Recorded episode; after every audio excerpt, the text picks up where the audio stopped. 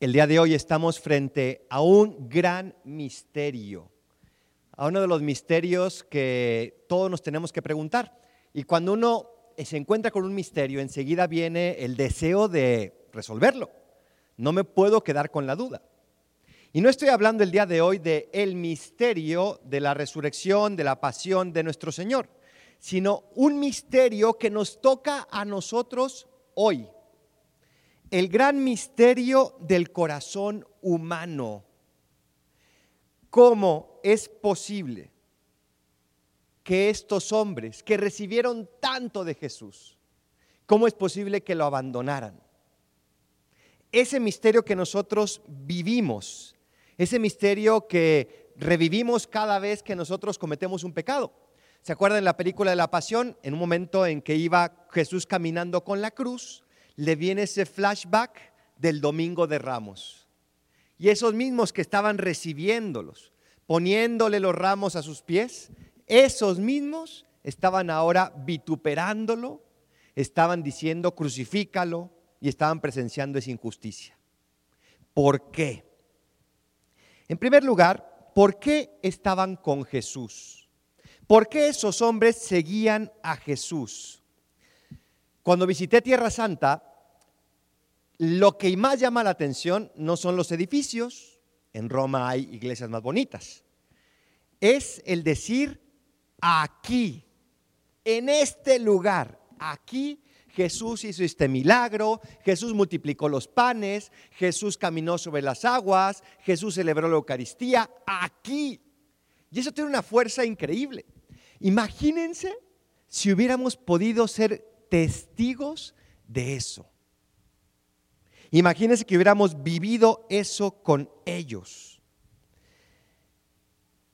El problema es que estas personas seguían a Jesús por lo que les daba Jesús. Y cuando dejó de dárselo, ¿qué pasó? Se fueron. El problema es que estas personas pusieron, sí, palmas, pero no su corazón a los pies de Jesús.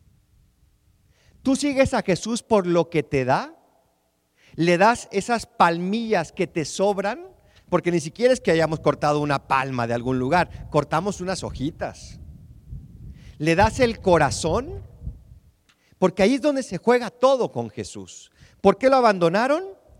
Porque precisamente dejaron de recibir lo que recibían. Cuando uno va a Tierra Santa, uno normalmente comienza por el norte, comienza por Nazaret, por Galilea, todo muy bonito, el mar de Galilea, se imagina Jesús caminando, va en la barca, ve el monte de la transfiguración, etcétera, etcétera, etcétera.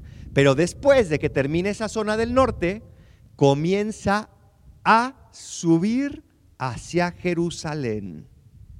Comienza a pasar primero por el desierto y después llega al lugar donde lo apresan y lo crucifican.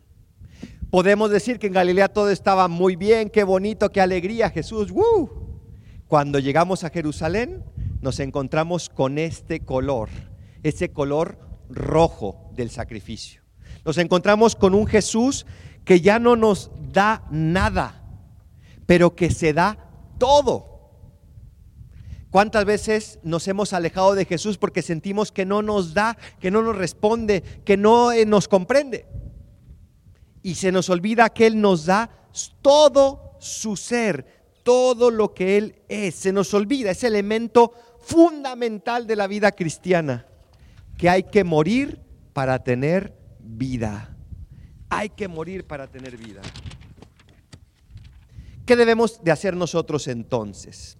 Le tenemos que entregar nuestro corazón, quitándole tres obstáculos que tiene nuestro corazón dentro. El primer obstáculo que tiene nuestro corazón es el no pasa nada. Deshacerse del no pasa nada. No pasa nada si me emborracho, no pasa nada si no defiendo mi fe, no pasa nada si no voy a misa, no pasa nada si no hago apostolado, no pasa nada si doy una mordida, no pasa nada si me peleo, no pasa nada si grito, no pasa nada si no pido perdón, no pasa nada, no pasa nada, no pasa nada, no pasa nada. Y lo que está pasando, ¿saben qué es? Nuestra vida. nuestra vida. Claro que pasa, porque el amor no puede dejar de lado esas pequeñas cosas.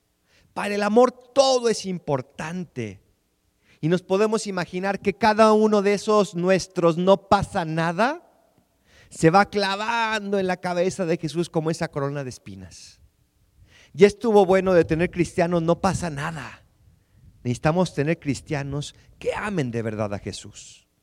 Y el segundo es deshacerse de esa dicotomía o de esa incoherencia.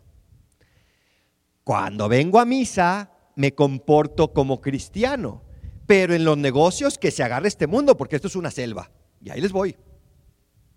Pero cuando voy al antro, pues me tengo que divertir, déjenme.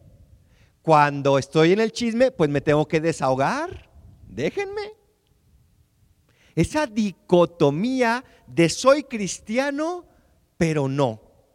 Me comporto como cristiano en algunos lugares, pero fuera no. Ya te quiero ver yo si tú le dices a tu mujer, me comporto como tu esposo cuando estoy contigo, pero fuera no. Tú eres esposo, tú eres esposa, o si le comportas, yo me comporto con mis papás cuando estoy con ellos como si fuera su hijo, pero fuera no. No, no, es que yo soy eso. Yo soy cristiano y no puedo desentenderme aunque cueste. Es más, cuando cuesta, puede ser que sea hasta un poco más valioso. Como dicen nuestros vecinos del norte, no pain, no gain. En esos esfuerzos, en esos sacrificios, en esa sangre que derramamos en nuestro testimonio diario, estamos ofreciendo ese morir para vivir, morir para crecer.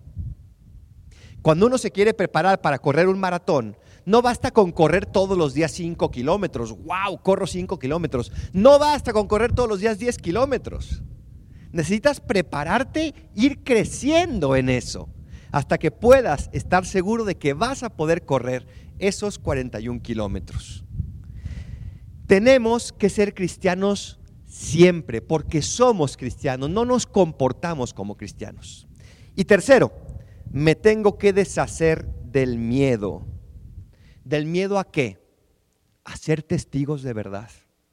Nos aterra que algún día pongan entre comillas nuestra fe, que nos digan, ¿tú de verdad eres católico practicante? ¿Tú de verdad crees lo que enseña la iglesia? ¿Tú de verdad estás a favor de la vida? ¿Tú de verdad te sigues casando por la iglesia? ¿Tú de verdad? Qué miedo, ¿qué van a decir? ¿Qué me van a decir? ¿Dónde me van a tachar? ¿Cómo me van? ¿Me van a dejar de hablar? ¿Me van a decir que soy esto, el otro? Deshacerse del miedo. Qué fácil es juzgar a los que echaron las palmas.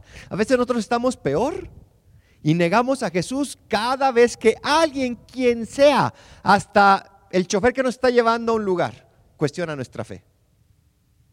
Tenemos que ser cristianos valientes porque un cristiano es valiente, punto.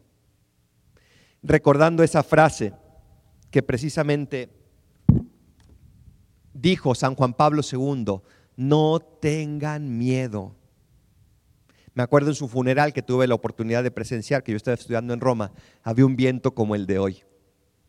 Y pusieron el Evangelio encima de su ataúd y si lo vieron transmitido, vieron cómo esas páginas se pasaban por el viento.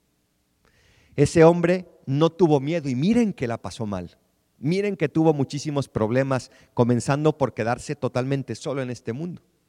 Pero después problemas de luchar contra el comunismo en su ciudad, en su país, de luchar en la iglesia, etcétera, etcétera, etcétera. No tengas miedo. Estoy seguro que ni tú ni yo tenemos problemas como los de él. Y él nos enseñó que no tengamos miedo.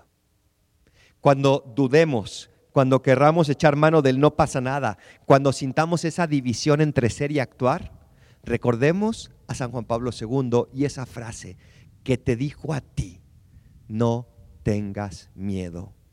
Y te lo dijo también desde su cruz, como el día de hoy te lo dice Jesús. Que seamos cristianos de verdad, no cristianos que actúan como cristianos. Así sea.